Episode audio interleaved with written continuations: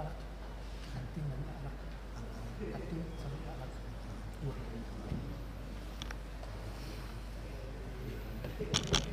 Assalamualaikum warahmatullahi wabarakatuh. Alhamdulillah rabbil alamin wa bihi nasta'in ala umuri dunya waddin. Asyhadu an la ilaha illallah wahdahu la syarika lah wa asyhadu anna Muhammadan abduhu wa rasuluh la nabiyya ba'da. Ashabihi ajma'in. Bapak-bapak dan ibu-ibu kaum muslimin dan muslimat jamaah masjid al muslim yang dirahmati Allah terutama sekali yang kita hormati bersama al mukarram Ustaz Abdurrahman Zahir BBA yang kita cintai Alhamdulillah kita menyampaikan puji dan syukur kepada Allah Subhanahu wa taala atas limpahan karunia-Nya yang banyak kepada kita. Dan malam hari ini kita dapat insya Allah mengikuti kajian lagi tentang surat-surat yang dalam juz 30 kali ini adalah surat Al-Tin dan surat Al-Alaq Salawat beriring salam yang kita hadiahkan bagi junjungan kita Muhammad SAW serta keluarga, sahabat dan beliau. Tanpa memperpanjang mukadimah, kami persilakan kepada Ustaz untuk memulai paparan. Semoga Ustaz. Bismillah. Assalamualaikum warahmatullahi wabarakatuh. الحمد لله رب العالمين دائما الإفضال العظيم النوال الصلاة والسلام على نبينا محمد مولى بلال البدر المتلال وعلى آله وصحبه خير الصحب وآل. أشهد أن لا إله إلا الله وحده لا شريك له وأشهد أن محمدا عبده ورسوله وصفيه من خلقه وخليله. أدى الأمانة وبلغ الرسالة ونصح للأمة وكشف الله به الغمة وجاهد في الله حق جهاده يتأته اليقين. وتركنا على محجة بيضاء ليلها كنهارها لا يزيغ عنها إلا هالك. اللهم فصل وسلم وزد وبارك وعنم وكرم ومجد على عبدك ورسولك محمد صلى الله عليه وعلى آله وصحبه وسلم فقال عز من قائل يا أيها الذين آمنوا اتقوا الله حق تقاته ولا تموتن إلا وأنتم مسلمون. فقال عز وجل يا أيها الذين آمنوا اتقوا الله وقولوا قولا سديدا يصلح لكم أعمالكم ويغفر لكم ذنوبكم ومن يطع الله ورسوله فقد فاز فوزا عظيما. أما بعد فإن صدق الحديث كتاب الله وخير الهدى هدى محمد صلى الله عليه وسلم وشر أمور محدثاتها وكل محدثة في الدين بدعة وكل بدعة ضلالة وكل ضلالة في النار. هذه سكالين رحمة الله سبحانه وتعالى untuk memulai kajian ini barangkali kita berdoa kepada Allah Subhanahu wa taala semoga saudara kita di Palestina Allah selamatkan Allah terima syuhada mereka. Mereka dikuatkan langkahan kakinya, mereka dikuatkan hatinya, mereka dikuatkan kesabarannya. Dan semoga Allah hancurkan Zionis Yahudi dan bala tentara mereka sehingga mereka terusir kembali untuk kedua kalinya. Sebagaimana kata Allah wa in udtum udna. Kalau mereka berbuat keburukan, kami kembalikan kembali keburukan mereka sehingga mereka terusir kembali dan pada dasarnya mereka adalah ras terburuk di muka bumi. Sehingga semoga Allah hancurkan, semoga Allah patahkan, semoga Allah binasakan orang-orang Yahudi, Zionis, kafirin, ghasibin yang menghancurkan saudara-saudara kita di Palestina sana. Dan semoga kita dapat berdoa mendukung sekaligus juga memberikan kontribusi kita dalam bentuk apa pun baik bentuk doa maupun bentuk share video atau sumbangan semoga Allah tolong mereka semua di sana. Hadirin sekalian dirahmati Allah Subhanahu wa taala. Sampai kita di pembahasan surah At-Tin. Semoga saja khatam juz amma dan semoga saja juga bisa berlanjut ke tafsir lainnya karena Quran ini tidak akan pernah habis dibahas. Bagaimana kata Abdullah bin Abbas Al-Quran adalah hidangan yang Allah sediakan kepada orang beriman yang tidak akan pernah habis pembahasannya. Ya. Jadi pada dasarnya dari tafsirnya, tadabburnya, ilmu istiqaq, ilmu munasabat tidak pernah habis pembahasan daripada Quranul Karim. Semakin dibahas semakin manis, semakin dikupas semakin indah, semakin dikulik semakin mendapatkan banyak faedah. Begitulah pada Al-Quran dan saya pribadi ini salah satu mata pelajaran yang paling saya senangi dari semenjak di pondok sampai saya kuliah pelajaran yang paling saya senangi. Dan Allah Subhanahu wa taala di sini memberi uh, awalan dengan wattini wa zaitun. Lagi-lagi surah At-Tin diambil kata pertama daripada surat ini menjadi namanya At-Tin. Dan At-Tin adalah buah yang pada dasarnya dia yang kalau kita lihat secara letak geografisnya dia itu kebanyakan di Eropa tumbuhnya. Di antara Suriah dan Turki lah kebanyakan itu. Buah-buah ini tumbuh baik dan subur sangat bagus kualitasnya. Dan paling banyak kalau kita lihat letak di daerah situ itu adalah Bukit Judi. Judi. Judi bukan judi, maksudnya judi. Judi adalah bukit di mana Nabi Nuh dan kaumnya diselamatkan oleh Allah Subhanahu wa taala di bukit judi. Sebagaimana Allah sampaikan di dalam surat Hud. Ya, Hud. Ya, surat Hud itu uh, disampaikan wastawat 'alal judi dan berhenti di low judi. Pada saat global floating di mana di zaman uh, apa namanya? seluruh bumi, satu bumi itu itu mendapatkan banjir yang banjirnya sampai seluruh bumi. Bayangkan, seluruh bumi lautan semua. Bayangkan. Itu pada saat dan itu tercatat kalau kita baca jurnal-jurnal global flooding atau global floating di mana bumi semuanya menjadi menjadi air. Ya, semuanya menjadi air. Maka pada saat itu yang berada di kapalnya Nuh cuman 80 people, 80 orang yang 80 orang ini nantinya akan wafat tersisa hanya anak-anaknya Nabi Nuh saja. Sehingga semua di antara kita selain keturunan Nabi Adam, keturunan siapa? Nabi Nuh. Eh, wa ja'alna dzurriyyatahu dzurriyyatuhum humul baqin dan jadikan keturunan Nabi Nuh adalah keturunan sisanya. Jadi semua di antara kita ini keturunan Nabi juga. Nabi Adam dan Nabi Nabi Nuh, gitu ya. Dan pada dasarnya buah tin ini banyaknya di sekitar pulau sekitar bukit bu, judi itu ya buah tin ini dan dia ternyata buah yang ajaib buah yang ajaib dan karena buah tin ini juga bagian daripada ada keterkaitan antara tin dengan zaitun. Allah kaitkan ini. Allah kaitkan ini. Memang dari sisi dari sisi apa namanya pemanfaatannya sangat banyak sekali dimanfaatkan dan sangat berkhasiat sekali dua buah ini. Ya padahal kalau kita lihat buah tin ini sangat jarang ada di bahkan bukan jarang tidak ada tidak ada. Karena di Mekah itu tidak tumbuh satu pohon pun. Ya, jangankan pohon hidup pohon mati aja nggak ada di sana nah, oleh karenanya di sini menjadi mujizat Rasulullah bisa memention sesuai sesuatu hal yang belum pernah beliau lihat berarti ini mujizat ini suatu hal yang memang adalah wahyu begitu sebagaimana beliau sallallahu alaihi wasallam juga bisa menggambarkan bagaimana prediksi-prediksi kemenangan antara Persia dengan Romawi itu sebuah mujizat lagi-lagi. Dan buah tin dikaitkan dengan zaitun. Kenapa zaitun juga disebutkan? Uh, zaitun ini populer di zamannya Nabi Isa juga pada dasarnya. Pemanfaatan buah zaitun ini semuanya bisa dimanfaatkan.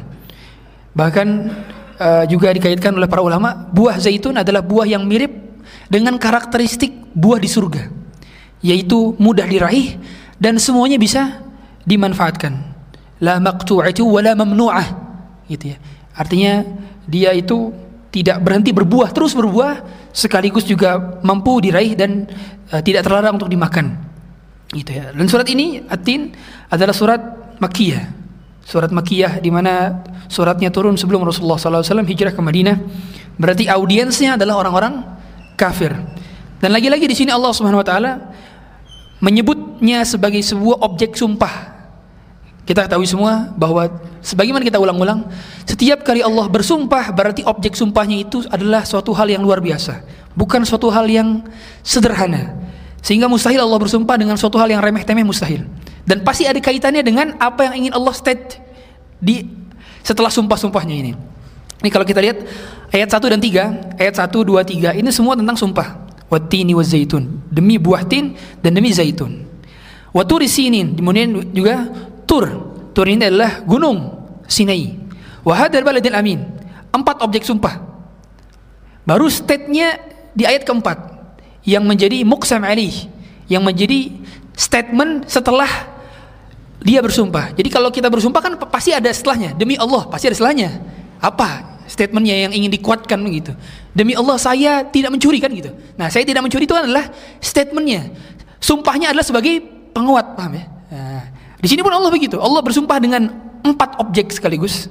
Tin, zaitun, gunung Sinai dan Makkah Mukarramah. Apa yang menjadi inti daripada statement ini semua? Yaitu laqad khalaqnal insana fi ahsani taqwim. Kami telah menciptakan manusia dalam sebaik-baik rupa. Nah, kita kupas dulu satu persatu tentang objek sumpah yang Allah sebutkan di sini. Pertama Allah sebutkan atin, az-zaitun. Ini tin ini tadi dia munculnya di zaman Nabi Nuh. Zaman Nabi Nuh dan banyak di daerah di mana Nabi Nuh pada saat itu selamat. Jadi pada saat semua manusia binasa hilang semua kecuali yang berada di perahunya Nuh saja itu mereka pada saat itu berada di bukit Judi. Wastawat 'alal Judi. Nah, pada saat itu berarti di sini Allah sedang memberikan suatu kabar bahwa ini ada keterikatan dengan Nabi Nuh. Az-zaitun tumbuh pada saat kebanyakan muncul pada saat Nabi Isa diutus menjadi Nabi Zaitun. Jadi ada konteks di sini Nabi Isa. Wa turi sinin. Tur. Apa bedanya tur dengan jabal? Kan ada ada sama-sama gunung gitu. Secara definisi ada sama gunung. Apa bedanya? Kalau jabal, jabalun bahasa Arab tuh kaya sangat sekali. Untuk mendefinisikan mata saja itu ada seribu kosakata. Untuk mendefinisikan singa saja ada puluhan bahkan ratusan kosakata. Singa, apalagi gunung. Bedanya jabal dengan tur apa? Kalau jabal itu gunung yang tidak ada pepohonannya, makanya jabal Uhud. Uhud tuh nggak ada pohon di situ. Tapi kalau gunung yang ada pohonnya banyak, makanya namanya tur. Paham ya? Tur. Makanya mengapa Nabi Musa itu disuruh ke bukit Tur Saina pada saat itu kan untuk mengambil perjanjian dengan Allah Subhanahu wa taala ya uh, selama 40 hari di sana. Nah, Nabi Musa di mana? Tempat dakwahnya di mana? Di Syam. Syam itu negeri yang subur, yang banyak memang perkebunannya. Maka gunung Tur Saina adalah salah satu gunung yang banyak pohonnya. Nah, berarti ini Allah sedang menyebutkan objek yang ada kaitannya dengan Nabi Musa. Wa hadzal baladil amin. Dan demi Makkah Mukarramah. Makkah Mukarramah siapa yang nabi di situ? Yang paling relate dengan tempat ini? Nabi Ibrahim dan Nabi Nabi Ibrahim dan Nabi Muhammad sallallahu alaihi wasallam kan gitu. Sehingga secara langsung Allah Subhanahu wa taala menyebutkan semua korelasi yang terkait dengan ulul azmi minar rusul. Lima ulul azmi minar rusul yang Allah sebutkan di surat Al-Ahzab secara satu ayat Allah sebutkan Nabi Nuh, Nabi Musa, Nabi Isa, Nabi Muhammad, Nabi Ibrahim. Lima nabi ulul azmi minar rusul dan ini keterkaitannya adalah dengan lima nabi itu. Ya, objek sumpah ini. Tin, zaitun, tursaina dan juga Makkah Mukarramah. Ya, Allah saking memuliakan memuliakan ulul azmi minar rasul sampai-sampai segala yang terkait dengan lima, lima, lima nabi ini pun disebutkan dimension di dalam sumpah-sumpahnya yang berjumlah empat sumpah empat kali sumpah. Untuk menjelaskan tentang sebuah statement setelah Allah bersumpah empat kali maka Allah subhanahu wa ta'ala langsung memberikan statement laqad khalaqnal insana fi ahsani taqwim. Sungguh kami telah menciptakan manusia dalam sebaik-baik ciptaan dan bentuk. Memang pada dasarnya manusia adalah makhluk yang paling sempurna yang paling sempurna dari segala macam ciptaan Allah lainnya sempurna dari siapa? sempurna dari sisi sistem kerjanya sempurna dari sisi keajaibannya sempurna dari sistem bagaimana manusia mampu menjadi seorang makhluk yang karakteristiknya berbeda dengan makhluk lainnya. Makanya Allah katakan dalam Quran wa fi anfusikum afala tubsirun. Pada diri kalian lihatlah sendiri aja. Sampai sekarang ilmu tentang jantung saja itu belum beres diteliti, belum, belum pernah beres diteliti. Masih terus digali. Ilmu tentang atom saja masih terus digali. Ilmu tentang bagian tubuh kita apa pun, keringat, tentang tentang bagian usus itu diti sampai sekarang belum beres oleh kedokteran. Makanya Allah Subhanahu wa taala menyuruh kita untuk mentafakuri tubuh kita sendiri. Yang ini ada mukjizatnya dan ada keistimewaan, ada hal yang menakjubkan dalam diri kita. Wa fi anfusikum afala. Ya. Dan pada dasarnya karena Allah sudah menciptakan manusia dengan sebaik-baik bentuk dan dengan sebaik-baik desain. Maka Allah memerintahkan kita juga untuk pada dasarnya mensyukuri kenikmatan tersebut dengan iman dan amal soleh. Kemudian di sini Allah mengatakan, "Tsumma asfala safilin." Di antara tafsiran pertama, kemudian kami kembalikan lagi dalam keadaan serendah-rendahnya. Tafsiran pertama adalah manusia ketika sudah berada di puncak-puncak dia berada di puncak-puncak aktivitasnya, kesehatannya, kebugaran fisiknya, nantinya akan dijatuhkan kembali sebagaimana dahulu dia dilahirkan pertama kali dalam keadaan tidak berdaya, asfal safirin. Ya. Atau tafsiran yang lainnya adalah kami kembalikan ke tempat serendah-rendahnya adalah bagi orang yang tidak mensyukuri kenikmatanku, kenikmatan Allah Subhanahu wa taala, dia akan dikembalikan ke neraka yang paling dalam, safirin, tempat serendah-rendahnya, yaitu adalah neraka jahanam. Jadi bagian tempat paling rendah di alam semesta adalah neraka jahanam. Paling rendah itu adalah neraka jahanam. Asfala safilin. Kami akan kembalikan dia kepada asfala safilin. Nah, kemudian Allah Subhanahu wa taala mengecualikan. Jadi ingat, setiap kaidah ada pengecualiannya. Setiap statement ada pengecualiannya. Ila amanu wa 'amilus shalihat falahum ajrun ghairu mamnun. Kecuali orang-orang yang beriman dan beramal soleh maka dia mendapatkan pahala yang tidak putus-putus tafsir yang pertama adalah sebagaimana tafsir Ibnu Abbas kalau orang yang berbuat kebaikan ketaatan, kesolehan di masa mudanya, maka meskipun di masa tua dia tidak mampu, tidak maksimal dalam berbuat kebaikan yang dia lakukan selama di masa-masa muda, maka dia tetap mendapatkan pahala yang sama yang dia lakukan seperti di masa muda. Bayangkan. Jadi kalau kita dahulu di masa mudanya maksimal dalam ikut kajian, maksimal dalam saat berjamaah, maksimal dalam menghafal Quran, maksimal dalam menghafal hadis, maksimal dalam berbakti pada orang tua, maksimal dalam mengunjungi orang sakit, menyantuni orang miskin, membantu Palestina, semuanya dibantu, semuanya diusahakan sama dia. Di masa mudanya, meskipun di masa tua dia dalam keadaan tidak maksimal dalam berbuat karena fisiknya yang terbatas, karena pikiran yang terbatas, karena uang yang terbatas, maka dia mendapatkan pahala yang sama sebagaimana dia melakukan di waktu muda. Ini tafsiran Ibnu Abbas. Dan ini selaras dengan sabda Rasulullah SAW dalam hadis riwayat Bukhari, "Idza marida al-'abdu aw safar, kutiba lahu ma kana muqiman sahihan." Kutiba lahu min al-ajri ma kana muqiman sahihan.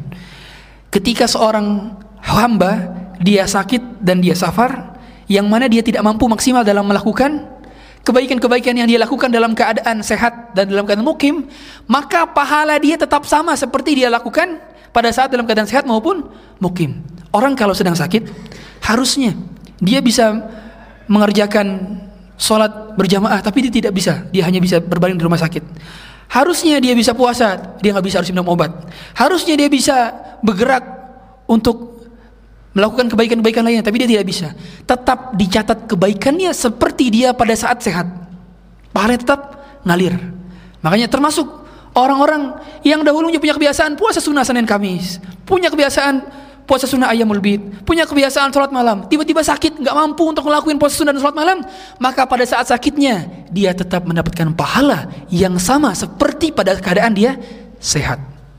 Ini tafsiran pertama dan tafsiran Ibn Abbas dan ajrun ghair mamnun adalah surga, pahala yang unlimited, tidak putus-putus, tidak pernah berkurang dan tidak pernah berhenti. Ajrun ghair mamnun. Ya.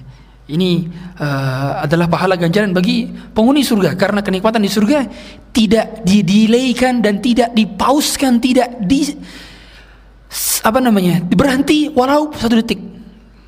Makanya mengapa Rasulullah pernah ditanya, "Ya Rasulullah, Ayanam ahlul jannah, apakah penghuni surga tidur? Kata Rasulullah, An-naumu akhul maut. Tidur itu saudaranya kematian. Sehingga penghuni surga tidak pernah merasakan tidur walaupun hanya satu detik. Mengapa? Karena penghuni surga tidak diperbolehkan tidak merasakan kenikmatan walau hanya satu detik saja. Semuanya harus merasakan kenikmatan. 24 jam, detik-detiknya harus merasakan kenikmatan. Tidak boleh tidak merasakan kenikmatan. Makanya dilarang tidur di sana. Ya. Dan uh, kemudian Allah di sini mengatakan, "Fama yukadzibuka ba'du bid-din."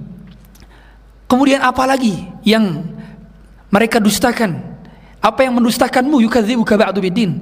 Setelah adanya keterangan-keterangan dari hari pembalasan. Jadi memang audiensnya ini siapa? Orang orang kafir Quraisy. Karena biasanya ayat-ayat tentang tentang tentang hari kiamat biasanya pendek-pendek.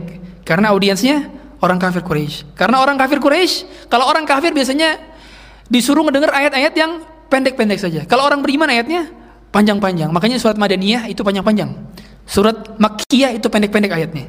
Karena memang kadar keimanan bisa dilihat dari apakah dia senang mendengarkan bacaan imam yang panjang-panjang atau bacaan imam yang pendek-pendek. Iya, ada keterkaitan dia ternyata. Meskipun yang bijak menjadi imam adalah ketika berjamaah dia tetap memilih-milih ayat yang sesuai dengan kadar atau keadaan daripada makmumnya juga. Baru Allah katakan di akhir surat ini, ya, Alaihissallahu bihkamil hakimin? Bukankah Allah adalah hakim yang paling adil, hakim yang paling bijaksana?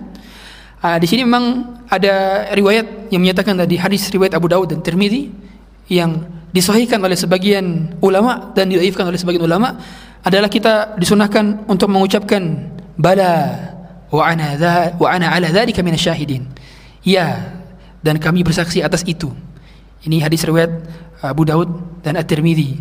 Ya, di surat At-Tin kemudian di surat Al-Mursalat ya uh, itu di akhir suratnya juga kalau mendengar ayat terakhir di surat tersebut maka kita menjawab bala wa ana ala dzalika minasyahidin. Itu di antara uh, sunnah kesunahan kesunahan ketika mendengarkan daripada akhir ayat di surat At-Tin dan surat Al-Mursalat. Ya. Dan At-Tin ini secara secara bahasa dia itu adalah wujudul asya wujudu asyain daqiqatin qawiyatin fi athna'i syai'in rakhwin latifin. Ini kalau secara ilmu istiqaq, secara ilmu gramatikal bahasa, arti tin, atin bukan bukan pakai tok ya, tapi pakai tak beda. Kalau pakai tok tanah artinya. Tapi kalau pakai tak artinya adalah adanya sesuatu yang kuat yang di luarnya adalah suatu hal yang lemah. Dan ini ada kaitan dengan manusia.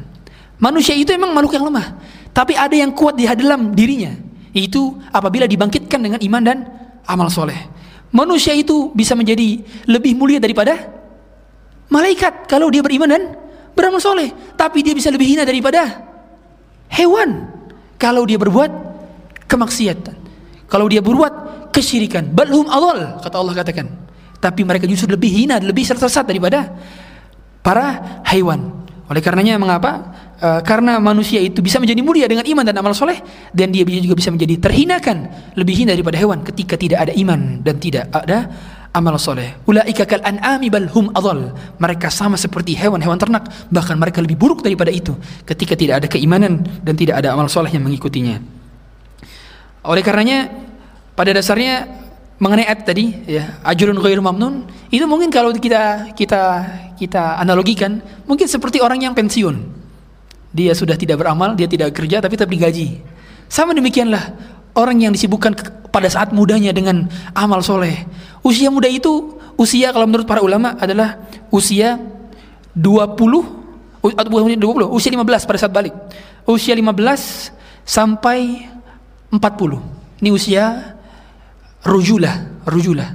Usia rujulah, rujulah itu pertama adalah pada usia dia di puncak-puncaknya produktivitas. Ya.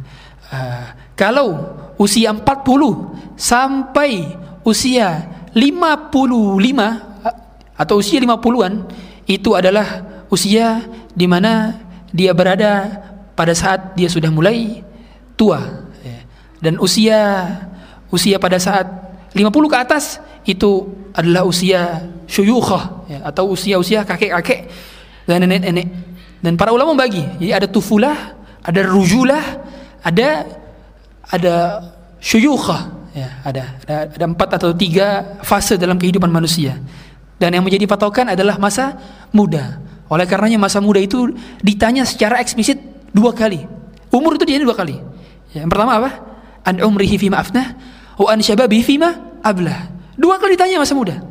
Yang pertama umur ditanya yang kedua masa muda yang ditanya. Kenapa masa muda ditanya lagi? Padahal masa muda termasuk bagian daripada umur. Kenapa ditanya secara khusus dikarenakan pada dasarnya masa muda adalah puncak dari segala macam kenikmatan. Dia bisa senikmat-nikmat mungkin melakukan ketaatan, juga bisa melakukan kenikmatan dalam hal kemaksiatan.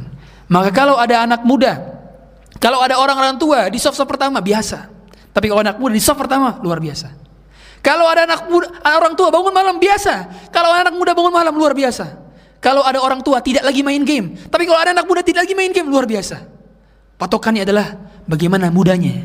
Dan memang ternyata demikianlah orang-orang yang tuanya masih bisa baca Quran, masih bisa ke masjid, masih bisa melakukan aktivitas, itu biasanya karena masa mudanya dia jaga indranya dari perbuatan kemaksiatan. Banyak sekali di antaranya imam-imam para penulis kitab-kitab kalau kita lihat daripada Imam Al-Qaffal, kemudian imam-imam yang menulis uh, kitab-kitab fikih-fikih matan itu umurnya 100 tahun, umurnya 90 tahun. Kok bisa? Dan pandangannya masih jernih, masih jernih sekali, baca Quran masih bisa. Biasanya karena dahulu pas masa muda dia menjaga pandangannya sehingga Allah jaga juga pandangannya di masa tua. Ya. Ini di antara hikmah mengapa kita hendaknya menjaga amalan di waktu muda. Dan pada dasarnya Quran ini memang memiliki dua penafsiran atau penafsiran-penafsiran yang memang sifatnya tanawu. Jadi khilaf itu ada dua. Khilaf itu ada dua. Perbedaan khilaf itu ada dua. Ada khilaf yang sifatnya tanawu'i, ada khilaf yang sifatnya tadot. Yang tanawu itu apa? Sifatnya beragam. Jadi tidak saling bertentangan. Jadi kalau dalam tafsir Quran, yang satu memaknai misalkan Nabi Muhammad, yang satu memahami bahwa ini Islam, yang satu memahami ini adalah agama Allah. Sama itu keterkait, keterkaitannya. Ya. Berarti pada dasarnya itu tidak saling bertentangan. Ada juga khilaf yang bertentangan. Ya pada dasarnya. Tapi yang lebih banyak adalah khilaf dalam tafsir. Kebanyakan khilafnya bersifat tanawu'i. Yang hanya perbedaan-perbedaan cara pandang tapi tidak bertentangan. Gitu ya. Berbeda dalam khilaf fikih. Kalau khilaf fikih biasanya bertentangan. Sehingga harus dirajihkan salah satunya. Kalau nggak bisa dijamak maka dirajihkan salah satunya. Berarti yang rajih, yang satu berarti yang satu pendapat marjuh atau pendapat lemah. Begitu ya. Dan uh, pada dasarnya kalau misalkan kita lihat cara Allah dalam bersumpah, ini ada empat rukun dalam sumpah. Yang pertama muksim. Muksim adalah pihak yang bersumpah. Di sini Allah SWT yang bersumpah berarti. Yang kedua adalah patokannya adalah muksambihi. Muksambihi adalah objek yang menjadi sumpahnya. Yang ketiga adalah adatul qasam, yaitu huruf yang digunakan untuk bersumpah. Nah, di sini Allah menggunakan huruf apa berarti? Wow. Berarti wawul qasam. Ada tiga huruf huruf qasam. Waw, alba sama fa. Tiga. Ya. Waw ba sama fa. Kemudian baru muqsam alaih atau jawab qasam. Jawab qasamnya di sini ayat berapa? Ayat keempat. Laqad khalaqnal insana fi ahsani taqwim. Dan pada dasarnya ketika Allah menyebut wahadal baladil amin demi negeri yang aman ini. Begitulah pada dasarnya di antara salah satu negeri yang tidak pernah dijajah adalah negeri Makkah. Negeri Mekah. Dan negeri Mekah memang pada dasarnya adalah tanah haram. Tanah haram itu maksudnya gimana? Patokan tanah haram maksudnya gimana? Tanah haram adalah kita ketika melakukan dosa di sana dilipat gandakan. Sebagaimana melakukan kebaikan di sana dilipat gandakan. Tanah haram. Tanah haram itu sudah ada batasnya. Dari zaman Nabi Ibrahim sudah ada batasnya. Batas tanah haram terdekat di mana? Kalau mau umroh lagi, oh, sudah umroh, umroh lagi, umroh lagi, mau mengulang umroh. Tanim. Paling jauh? Hudai? Hudaibiyah. Hudaibiyah. Hudaibiyah ya paling jauh. Ya, itu kalau sudah umroh mau umroh lagi misalkan. Itu atau itu umrohnya umrohnya orang yang menduduki di kota Mekah, dia harus keluar dulu. Karena kalau umroh atau haji, dia harus menduduki dua tempat. Tanah halal dan tanah haram. Makanya mengapa kalau haji itu ada ke Arafah. Arafah itu tanah halal apa tanah haram? Tanah halal. Arafah itu tanah halal. Tanah halal Arafah. Nah, yang menjadi tanah haram itu tidak boleh diapain? Kita tidak boleh memotong rumput ya apa kemudian juga menebang pohon nggak boleh kemudian ya ini kebanyakan nih kebanyakan orang-orang mohon maaf nih yang suka bikin konten kalau dari sana tidak boleh tanfir tanfir tuyur apa yang tanfir tuyur tuh Wush, apa namanya uh, ngusir burung. Itu nggak boleh. Uh, kebanyakan orang-orang yang bikin konten gara-gara punya burung, burung darahnya banyak sama dia sama anak kecil biasanya.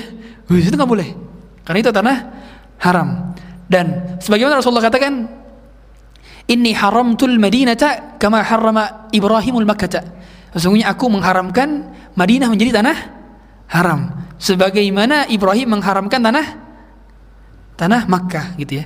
Jadi pada dasarnya um, dua tahu kota tanah suci. Makanya kalau kita ke petugas-petugas yang di sana ya, kalau mau nanya di mana uh, menuju ke arah mana misalkan masjid masjid masjid Nabawi atau masjid masjid uh, apa Masjidil Haram. Kita cuma nanya ainal haram? Wainal haram? Wainal haram? Di mana yang menuju haram gitu. Haram itu sudah menunjukkan bahwa itu adalah Masjidil Haram atau Masjid Nabawi. Begitu pula kalau kita kota hotel di sana ilal haram terus dikasih directionnya ke kanan atau ke kiri. Begitu ya. Ini adalah bagian daripada uh, surat at-tin. Lanjut kita kepada surat berikutnya. Yaitu surat al-alaq. Surat al-alaq. Surat al-alaq termasuk surat yang mana awal-awal turun. Pertama kali turun justru surat al-alaq. Yang artinya apa? Segumpal darah. The cloth uh, atau bahasa Inggris the cloth. Dia dia segumpal darah. Dan pada dasarnya surat Al-Alaq ini kan terdiri dari berapa? 19 ayat. 5 ayat pertama turun pada saat pertama kali. Adapun 6 sampai 19 itu turunnya belakangan. Belakangan. Tapi sekaligus juga. Kalau 1 sampai 5 sekaligus, kemudian 6 sampai 19 sekaligus. Jadi pada dasarnya 5 surat pertama yang turun pertama apa? Al-Alaq 1 sampai 5. Yang kedua sebagian surat Al Qalam. Yang ketiga sebagian surat Al-Muzammil. Yang keempat sebagian surat Al-Mudathir. Yang keempat, yang kelima seluruh surat yang turun di surat Al-Fatihah. Jadi surat Al-Fatihah adalah surat yang pertama kali turun sekaligus. Adapun empat surat pertama turunnya sedikit-sedikit. Ya, sebagaimana surat Alaq, dia turun lima dulu, baru 6 sampai 19 berikutnya. Dan lima pertama ternyata ini menunjukkan bahwa perintah yang paling utama dan diutamakan adalah perintah apa? Berilmu. Iqra. Jadi memang pada dasarnya umat Islam adalah umat literasi. Umat ilmu pengetahuan. Umat yang juga giat belajar. Umat yang tidak buta huruf. Meskipun nabinya buta huruf, tapi umatnya tidak boleh buta huruf. Karena buta hurufnya Nabi SAW, uminya Nabi, Nabi tidak bisa baca, tidak bisa tulis adalah sebuah kelebihan bagi beliau. Sedangkan tidak bisa dan tidak tidak bisa baca dan tidak bisa tulisnya kita adalah sebuah kelemahan. Ya. Nabi tidak bisa baca semakin menjaga autentik daripada Quran bahwa Quran bukan hasil observasi dan bukan hasil belajar beliau. Tapi kalau kita karena kita bukan Nabi maka kita tidak boleh menjadi orang yang buta huruf, tidak bisa baca dan tidak bisa tulis. Karena ilmu itu dari baca dan tulis berawal dari baca dan tulis. Dan kita bukan nabi. Kalau nabi mendapatkan ilmu dari ilmu laduni ilmu dari Allah Subhanahu wa taala.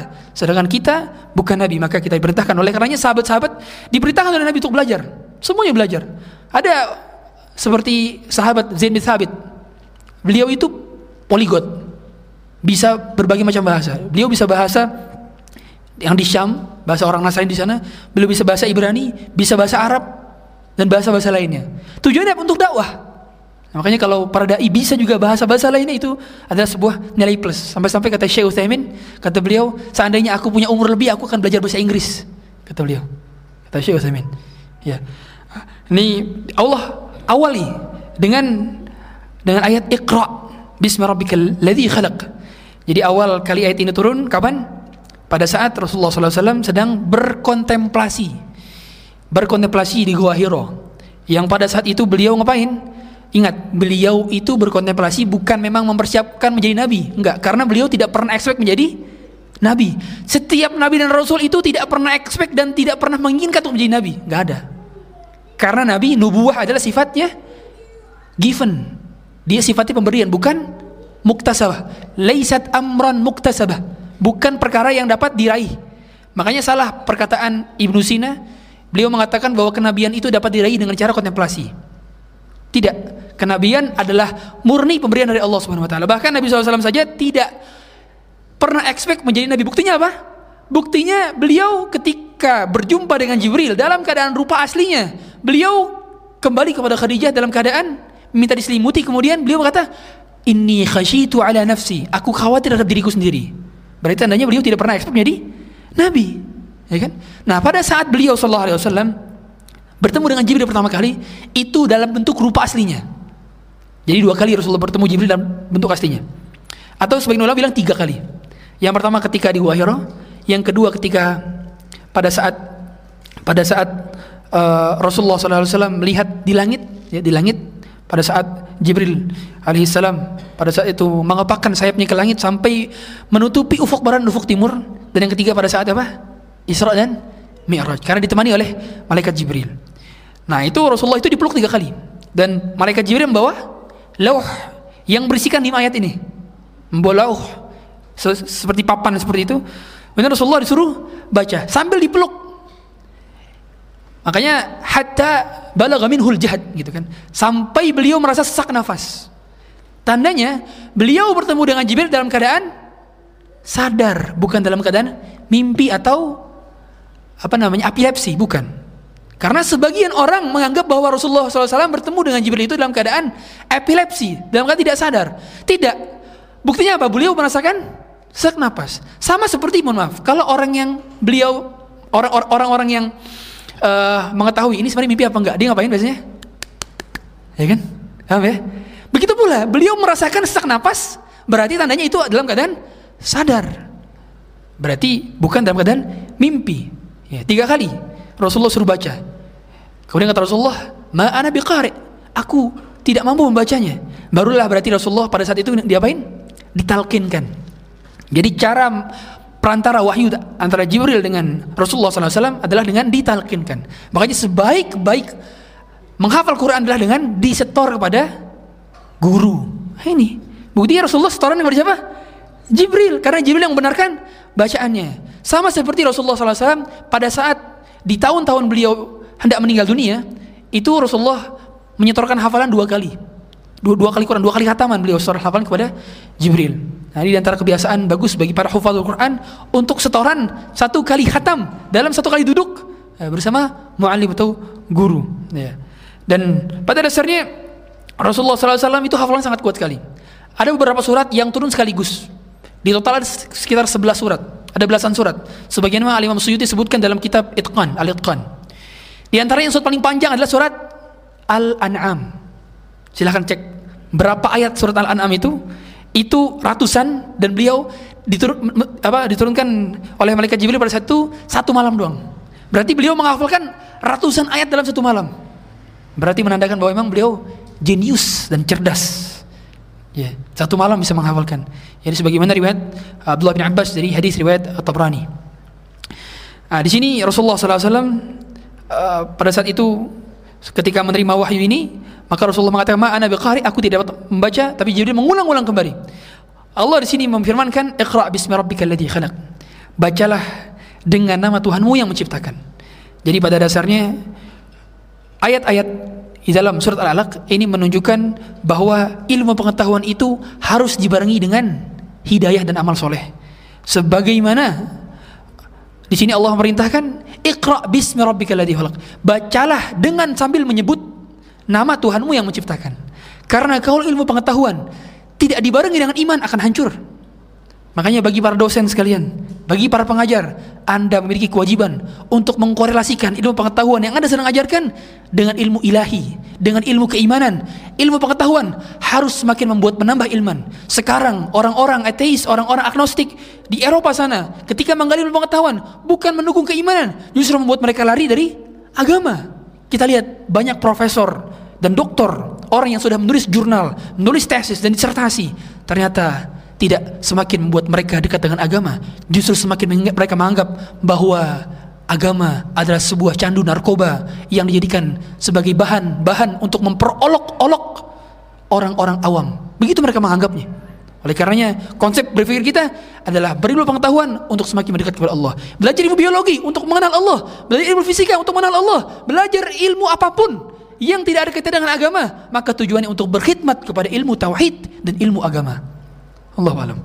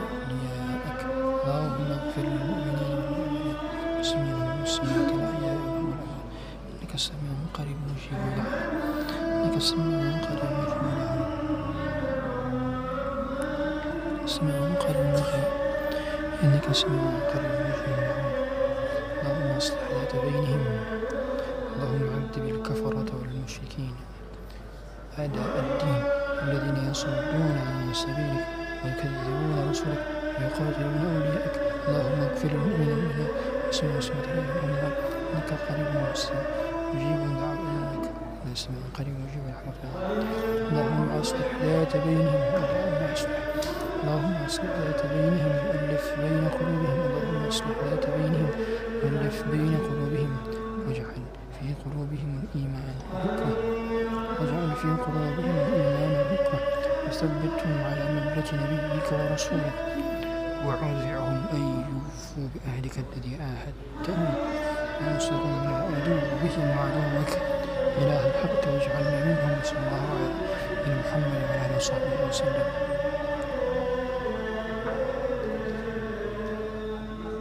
يوفوا بعهدك الذي عاهدتهم وأنصرهم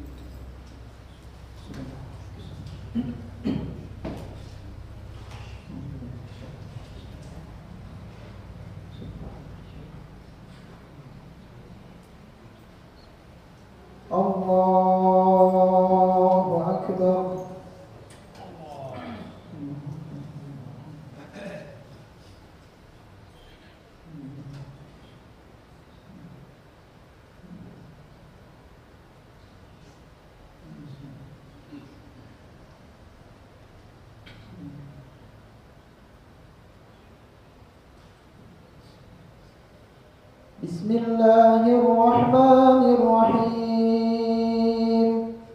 الحمد لله رب العالمين.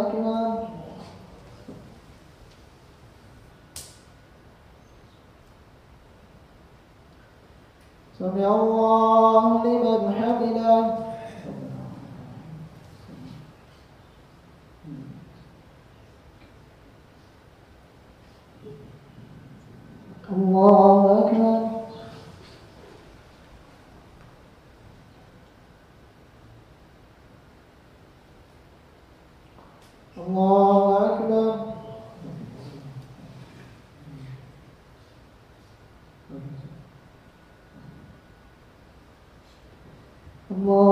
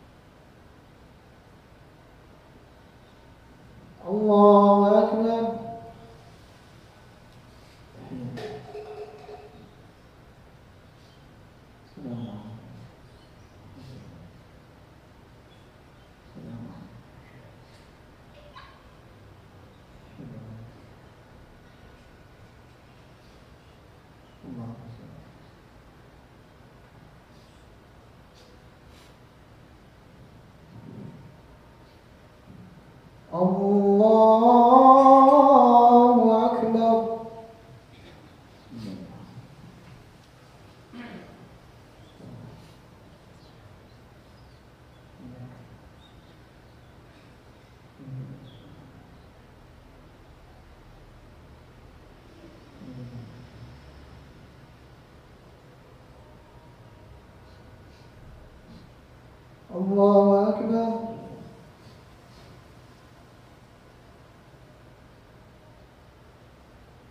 سمع الله لمن حمده.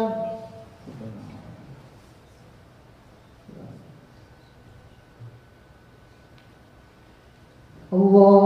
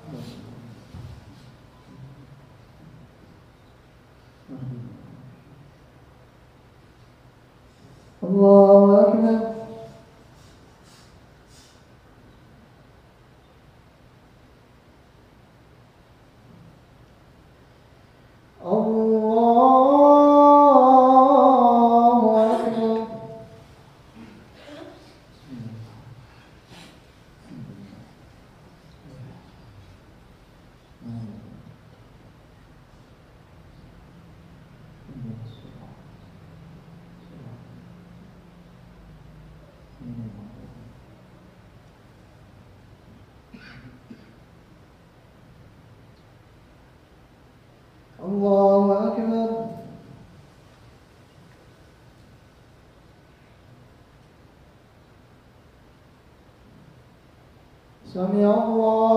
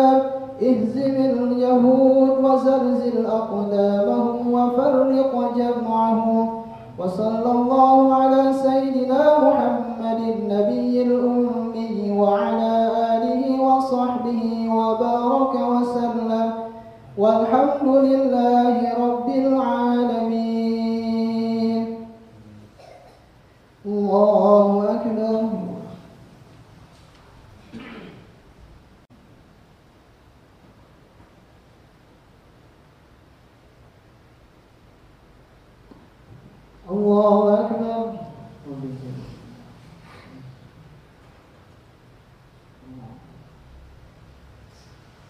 الله